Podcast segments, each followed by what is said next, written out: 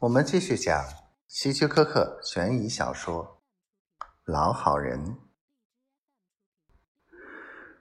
据理发店老板说，当时他也听到了声响，同样以为是汽车爆胎的声音，因为他当时正在给客人理发，也就没有注意时间，更没有注意到是否有可疑的人出现。不过，他说肯定是在九点钟以后发生的事情，因为那时他刚开门接待第一个顾客。经初步调查后，我的心情又变得沉重起来，觉得这个案子似乎更加神秘，因为除了鲍勃之外，再没有第二个目击证人出现。而且，左邻右舍都众口一词，说是听到了汽车爆胎的声音。枪声和汽车爆胎声应该是两种截然不同的声响才对呀。我思索着，又回到了珠宝店。鲍勃，你们失窃款的数目是多少？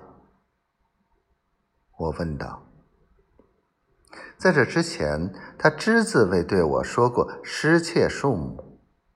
按说，这也不符合常理。”他把账本副本拿出来，指着上面的数目说：“你看，这是现金七百四十元，支票两百三十三元，都被歹徒抢走了。”这可是我们店一个星期的收入啊！我听说贝尔特是你妹夫，出了这么大的事，你有没有打电话通知你妹妹？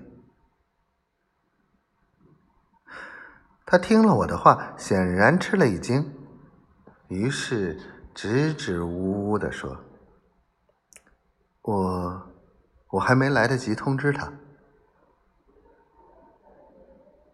我决定去见见他妹妹，以便从他那里了解一些情况。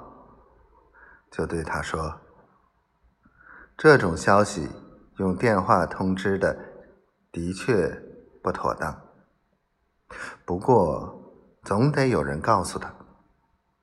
如果你不反对的话，还是我来替你办吧，反正。”我也正打算去看他。